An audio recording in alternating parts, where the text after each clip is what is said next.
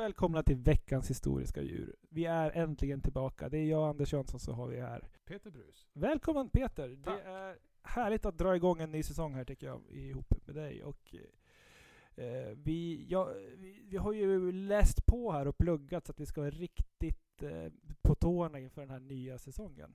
Mm, inte jag då. Inte, ah, ja, men du har ju eh, gjort som vi lärda män gör bäst, vilat dig i form. Med konjak. med, med konjak. Ja. Så, då ska vi sätta igång. Eh, du har ingen aning om vad veckans djur är. Om du inte har sneglat på den boken som ligger framför mig, där det står Rosettis Wombat. Oj, är det en sån? Jajamän. Vi ska prata om viktorianska wombats.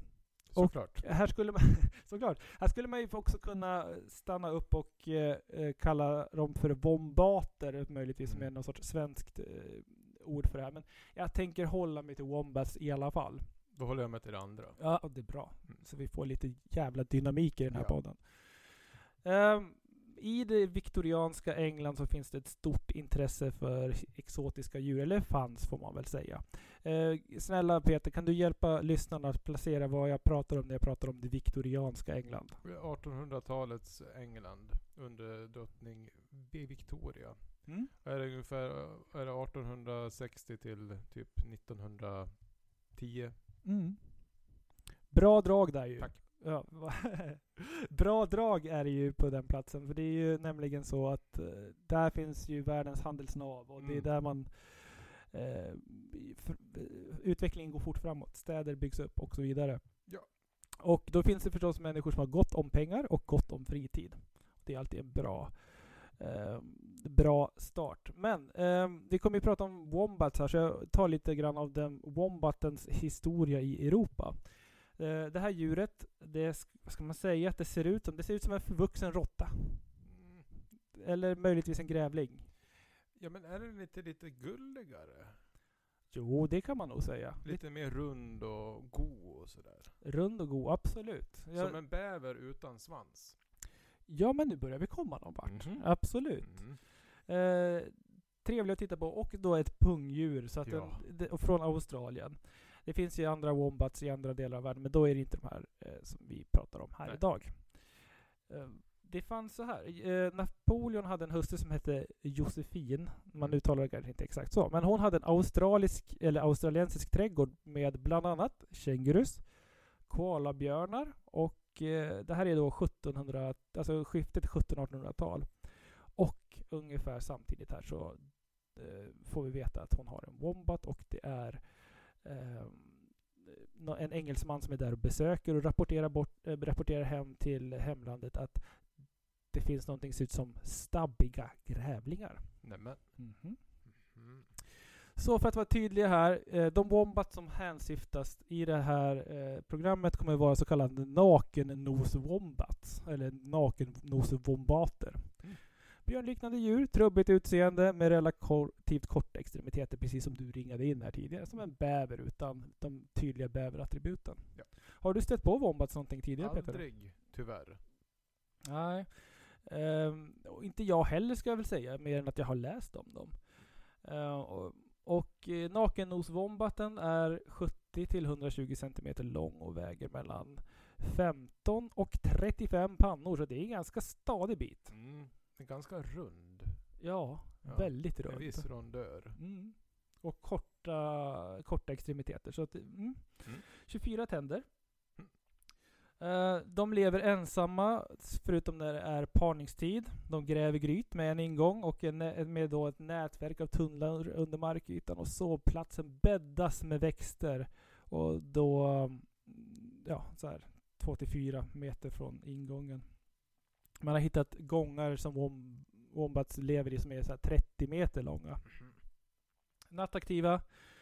Eh, och eh, ja, kommer ibland ut och badar i solbad. Så de verkar ha ett gött liv. Växtätare, äter gräs och, gräsrötter, eh, svampar och skott. Och de hittar fram de här grejerna genom sitt utmärkta eh, luktsinne. De vill ha ungefär 5-25 hektars område så att ha dem som husdjur är problematiskt. De myser. Det här är mysardjur, verkligen. De kan bli ganska gamla, 26 år har man uppmätt i fångenskap. Ehm, Så det är av Wombats. Nu ska jag försöka, behöver jag också, jo men just det, eh, förlåt. Vad har man en Wombat till då? Eh, förutom att man tittar på den här mysiga eh, tingesten, det här mysiga djuret. Man kunde faktiskt också så, jag tänker ta med det här för din skull Peter. Mm. Eh, I början av 1900-talet eh, så var det så att wombaten hart när utrotades. Det var nämligen så att man fångade in dem, dödade dem och stekte dem över öppen eld på samma sätt som spädgrisar. Hur smakar det? Ja, det är svårt för mig att svara på, men man kryddade med salvia. Så jag tänker kött som man vill krydda med salvia, Mm. ungefär åt det hållet. Kanske lite fläsk, kanske lite råtta. Och råtta smakar väl som kyckling, brukar man säga. Jag vet inte. Vi får gissa på det. Ja. Så de, de eh, vart nästan utdöda på grund av att man åt upp dem? Jajamän. Oj. Precis. Ja. Mm, mm. Ehm, nu ska jag presentera ett annat gäng, för vi kommer tussa ihop Wombat, Wombats med eh, konstnärer här. Och eh, det, vi ska prata om prerafaeliter. Mm. Eh, är det en term du känner till sedan tidigare? Ja, det är väl några som målar klassiska motiv. Ja. Eh, precis. Efter Och Rafaels skola på något sätt. Då. Ja, exakt. Eh, ett, ett, man kan säga, kalla dem för lite stockkonservativa möjligtvis. För det var så att de ansåg att eh, efter Michelangelo och Rafael var allt annat kopior. Så de ville söka sig till en konst som var liksom innan de här Mm. eh, eh, stora mästarna. Stå på jättarnas axlar. Exakt. Mm. Och i spetsen för det här var Dante Gabriel Rossetti. Och Rossetti levde i London bland eh, de viktorianska där. Det var the place to be för tillfället. Och eh, han tyckte väldigt, väldigt mycket om att gå på zoo med sina kompisar. Mhm. Och redan 1830 så fanns Det det... är nu man börjar bli orolig. Precis. För det är ju en berömd människa eh, som tycker om att gå på zoo. Vi kan tänka oss att han då tjänade sina kronor den här Rossetti. För han är stilbildande. Det här är liksom en person som konstvetare. De, de kan sin Rossetti antagligen. De kan sina prerafaeliter. Vi kommer ju från ett lite annat håll här. Eh, eh, så det, men om man, ofta är det så att vi har eh, lustiga farbröder som är, är, interagerar med djur. Jag tänker den här tuppen vi pratade om tidigare. Tack. Headless Mike. Det, Ja. var ju, det råkar ju vara någon bonde så. Men här är ju liksom en riktigt stor spelare som, som hanterar djur. Han, han, han tycker om att gå på, på det här sot eh, 1830. Och eh, redan 1859, vis- alltså det har hunnit gå 29 år sedan de träffar sin första wombat Mm eh, på London Zoo. Men redan här så skri- ritar han en wombat på omslaget till en bok som en av hans kompisar i det här pre-Rafaelit-gänget har, har gjort. Eh, det finns, eh, och med anledning, anledningen till det är för att det finns en, eh, en Wombat-dikt i, i den här boken som vi förstås behöver få oss till livs så här. Eh, om vi kan hitta den. Jo, den är ju inte, jag skulle säga den, ah, du, får, du får bedöma istället. Ja. Uh, one had a cat's face, one whisked of a tail, one tramped at rat's pace, one, one crawled like a snail, one like a wombat prowled obtuse and furry, one like a rattle tumbled hurry scurry. Cat-like and rat-like, rattle and wombat-like. Mm. Det här är alltså en beskrivning av några vättar, eller goblins säger man väl på Mm. engelska då. Det var väl vad det var, ja. helt enkelt.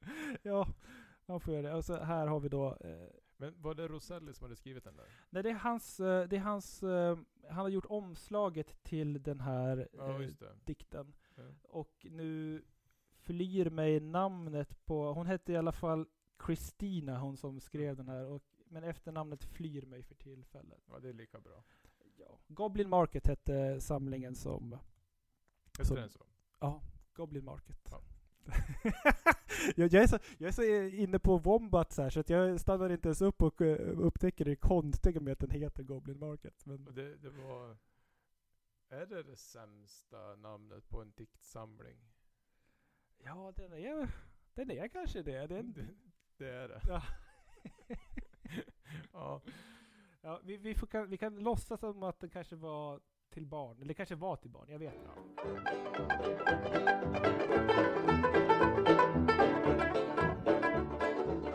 Så, men vi ska väl säga så här. Rossetti han hade ju ett intresse för zoo och han eh, och hans bror börjar också fördjupa intresset genom att hänga på menagerier. Och vi känner ju till Hagenbecks menageri sedan tidigare. Vi har, som har grottat ner oss i veckans historiska djur. Men det finns ett eh, menageri som heter Cre eh, eller Cremorne. Cremorne Gardens. Där det till exempel fanns sälar. Mm. Eh, och eh, ja, det här var det är en speciell plats. För att det är inte bara att man kunde titta på sälar. Det var också Rossetti och brorsan var väl kanske mest där egentligen för att de ville komma i kontakt med prostituerade det ena behöver inte utesluta det andra.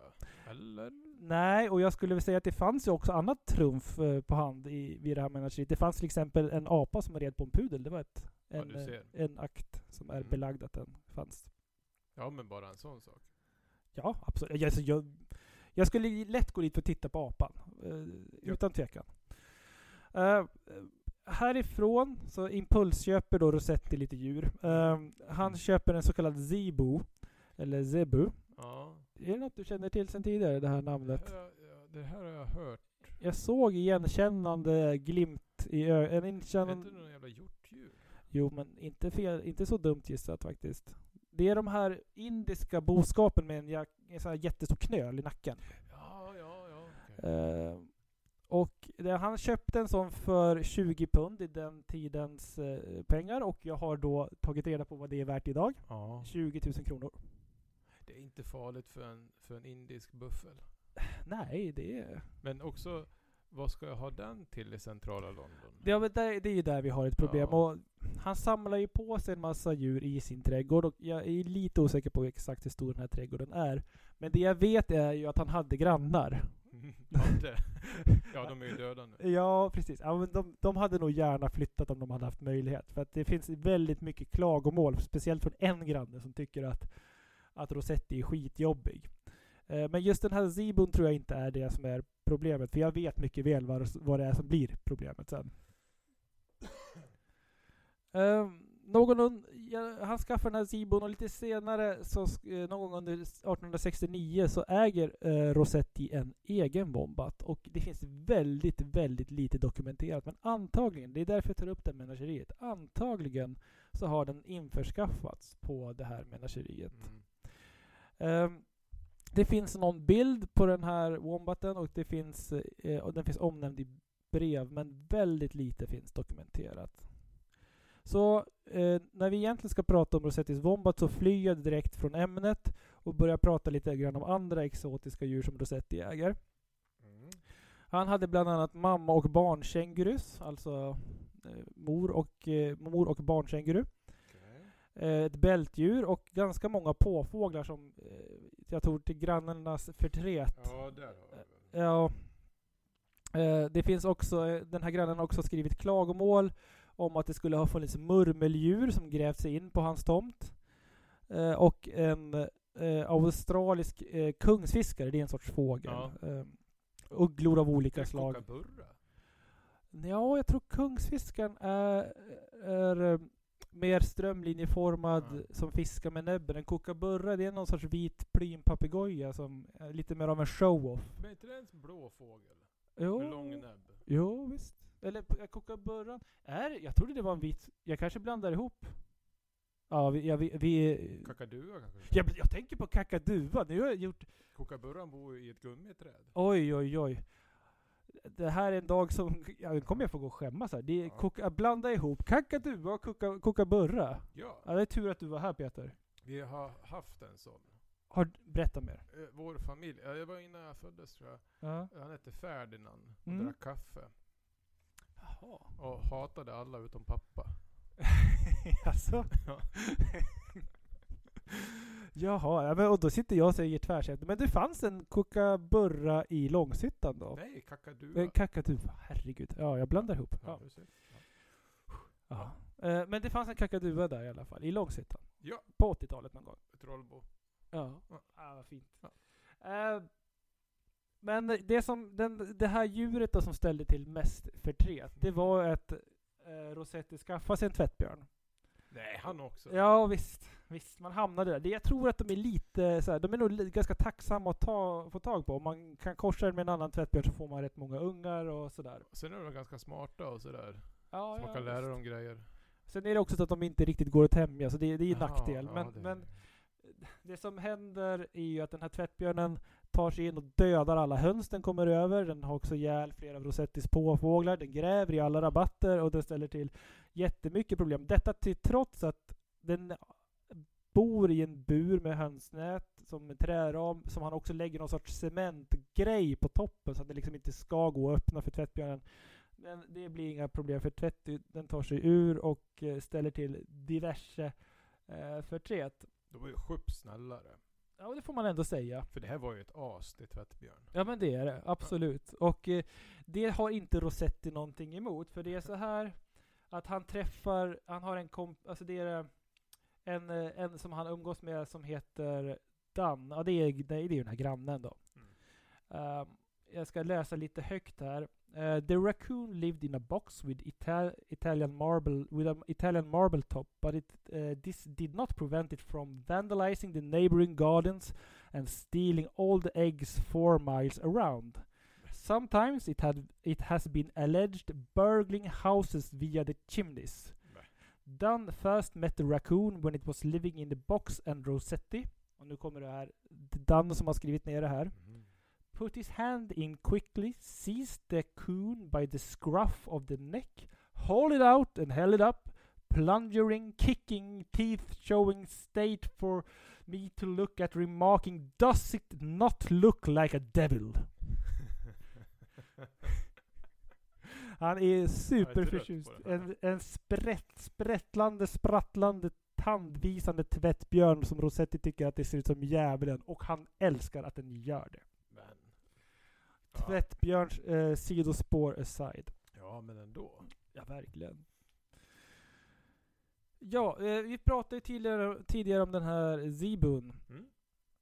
Wombaten var mycket billigare. Den kostade bara 8 pund. Nej. Uh, och uh, då kan vi, ja vad blir det då? Om vi ska visa. Det kanske är 8000 då. Ja. Uh, känguru, 250. Nej. Jo visst. Uh, tydligen så fanns det ganska gott om kängurutillgång i, i England. Ja, ja. visst. Uh, så det hade ju varit ett bra kap. Mm. För det hade man ju kunnat köpt själv. Ja. Ska man ha den? Ja, nej visst. Visst. Nej, det... Uh, jag måste, jag, när vi ändå pratar om känguru, så jag kommer ihåg, du pratade om att uh, när vi hade avsnittet om Victoria, kängurun, ja. så pratade du om att du hade sett folk som boxade som känguru. Jag var lite arrogant och sa någonting i stil med ja, ja, i tecknad film ja. Nej, nej, nej, nej, det finns svartvitt. Absolut, ja. och jag har även sett ett nytt klipp. Ja. För det blev lite av ett viralt klipp, så jag tänker vi kan komma in på det nu då. för härom, det här är kanske ett par år sedan, så var det en man som la ut ett klipp när han är ute och rastar, han är ute och jagar med sin hund. Och den här hunden träffar på en stor känguru som tar, ja men ett sånt här brottargrepp på hunden. Alltså den tar liksom tag med hundens huvud i armhålan. Liksom. Ja, jag, ja, jag tänker på en väldigt specifik bild när Alexander Karelin, den gamla ryska ja, brottaren, ja, brottas. Ja, mm. Så de som har sett bilder på när Karelin brottas kan nog relatera till hur mm. kängurun håller den här hunden. Ja, den här hundägaren springer då helt sonika fram och slår kängurun på käften. Och kängurun eh, sprattlar bakåt och liksom man ser att den är tagen med fattning. Alltså det är en rak höger. Rätt på kängurunosen. Och sen så sticker han därifrån. Och eh, ja, du skrattar och jag skrattade också när jag såg det för att det ser fördråpligt ut. Det är klart att man inte ska ge, ge djur en rak höger, men det var ju någon sorts självförsvar i alla fall.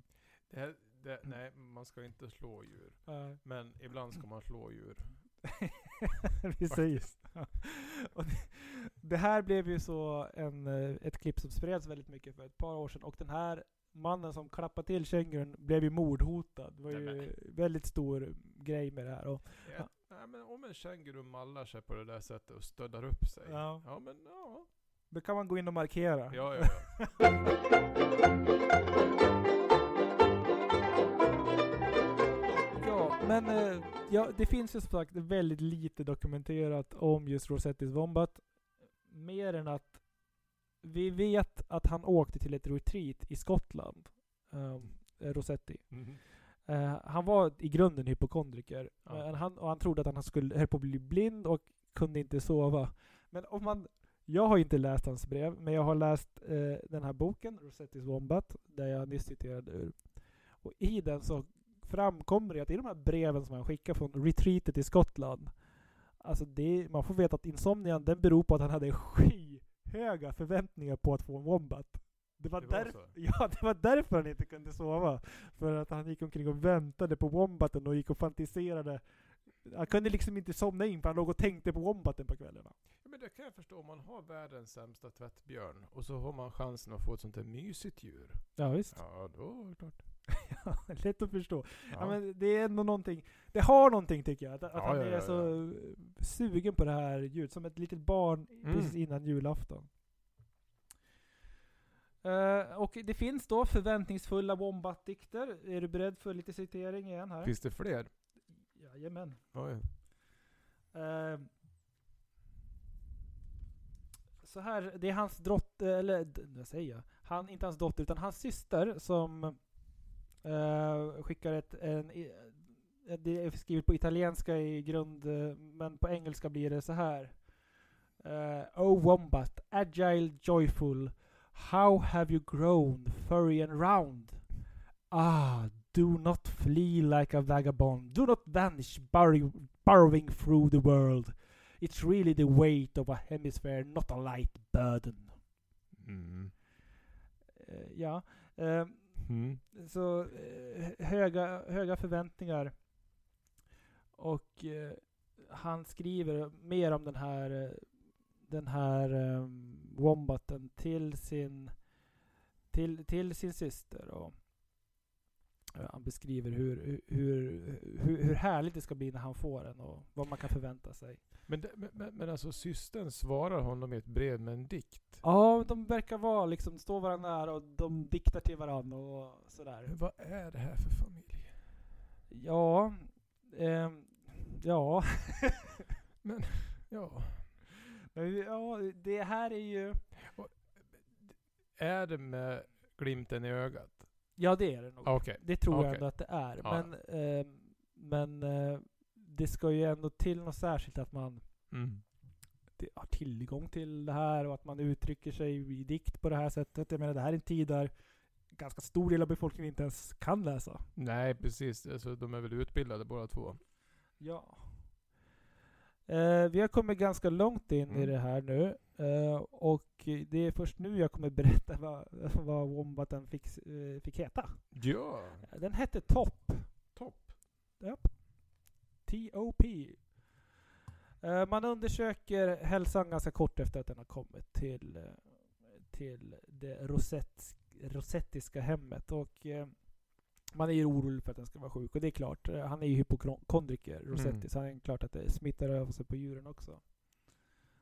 Så den undersöks. Det hindrar dock inte djuret från att bara någon dag senare träffa den kända målaren Ruskin. Mm. Ruskin är känd för sina ganska dystra målningar, och lite så här fartygsstorm och sådär. Om jag nu inte blandar ihop honom med någon annan. Men han, han rör sig i det här i alla fall ja. kända målargänget. Och han var ju inte bara målare. Nej. Han var ju författare, uppfinnare och allt möjligt. Ja.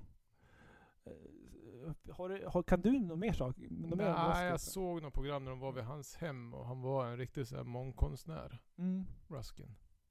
Så förutom att vara en kulturperson, någon sorts um, Leonardo da Vinci i miniatyr, uh, så finns det också så att han träffar Wombaten Topp och han stoppar ner Wombaten innanför sin tröja där den kan gosa in sig riktigt. Nej. Jo då. Det är mysigt. men den där den här Wombaten, den har dålig hälsa. Det skulle möjligtvis kunna förklaras av att kosten inte hela tiden noggrant kontrollerades.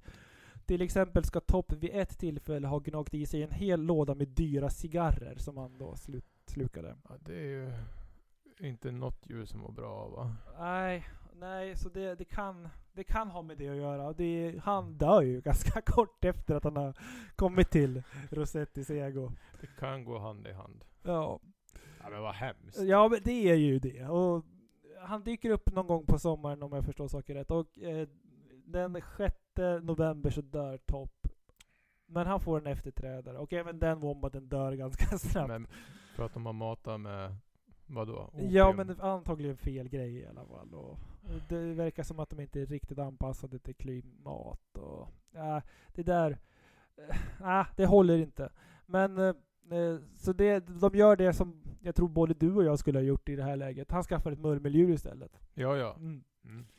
Uh, och det klarar sig faktiskt bättre. Vilket typ av murmeldjur är det? Är det skogsmurmeldjur uh, från USA? Ja, det är så jag har förstått det. Det är som en groundhog? Ja, det är så jag har förstått det. Oh. Men jag måste Har du koll på vilken som är, vad det är för skillnad på en groundhog och en woodchuck? Eh, storleken va? Ja, det kan vara det. Och sen är det väl i, är det ett murmeldjur, woodchuck? Ja, de är, jag tror att de tillhör murmelfamiljen. Ah. Nej, men jag tror att det är storleken. Vi får, ja, men jag, jag. jag köper det. Ja, men det, det. Jag tror att det, det, är i alla fall olika grader av murmeldjur där. olika grader av murmel? olika grader av murmel, helt klart.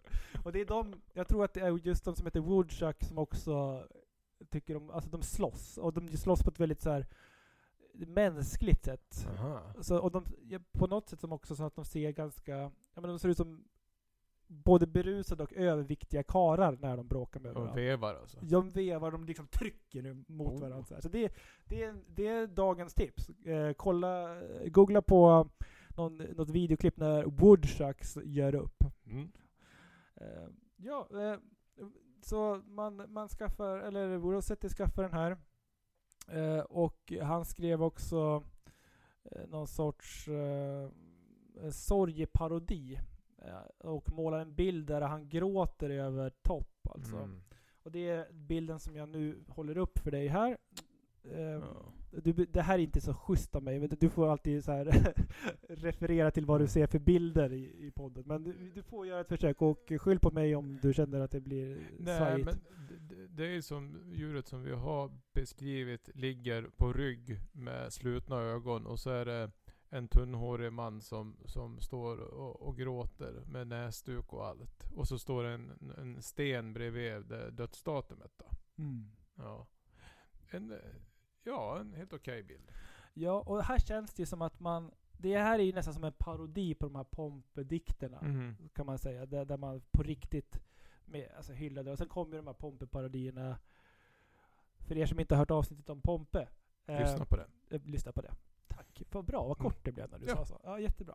Um, men du vill ju förstås höra dikten också. Mm. I reared a young wombat to glad me with his pinhole eyes. But when he most was sweet and fat, a tailless he was sure to die. Mm. Ja, lite bättre. Ja, lite bättre. Men han är ju helt värdelös, eh, den här konstnären.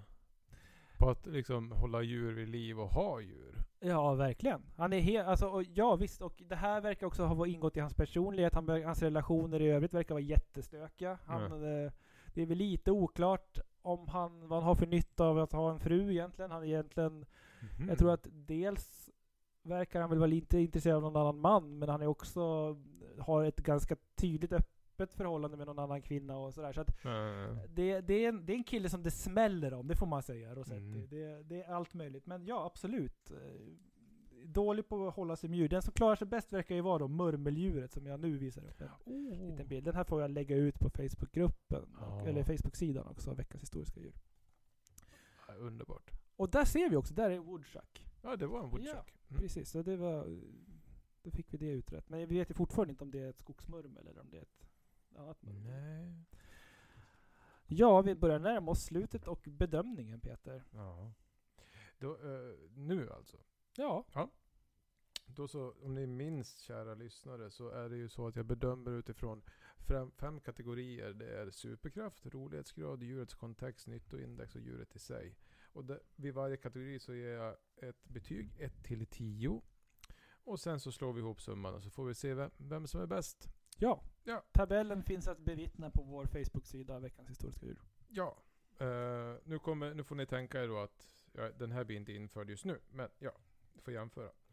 Uh, när det kommer till superkraft så är ju Vombatens superkraft lite begränsad.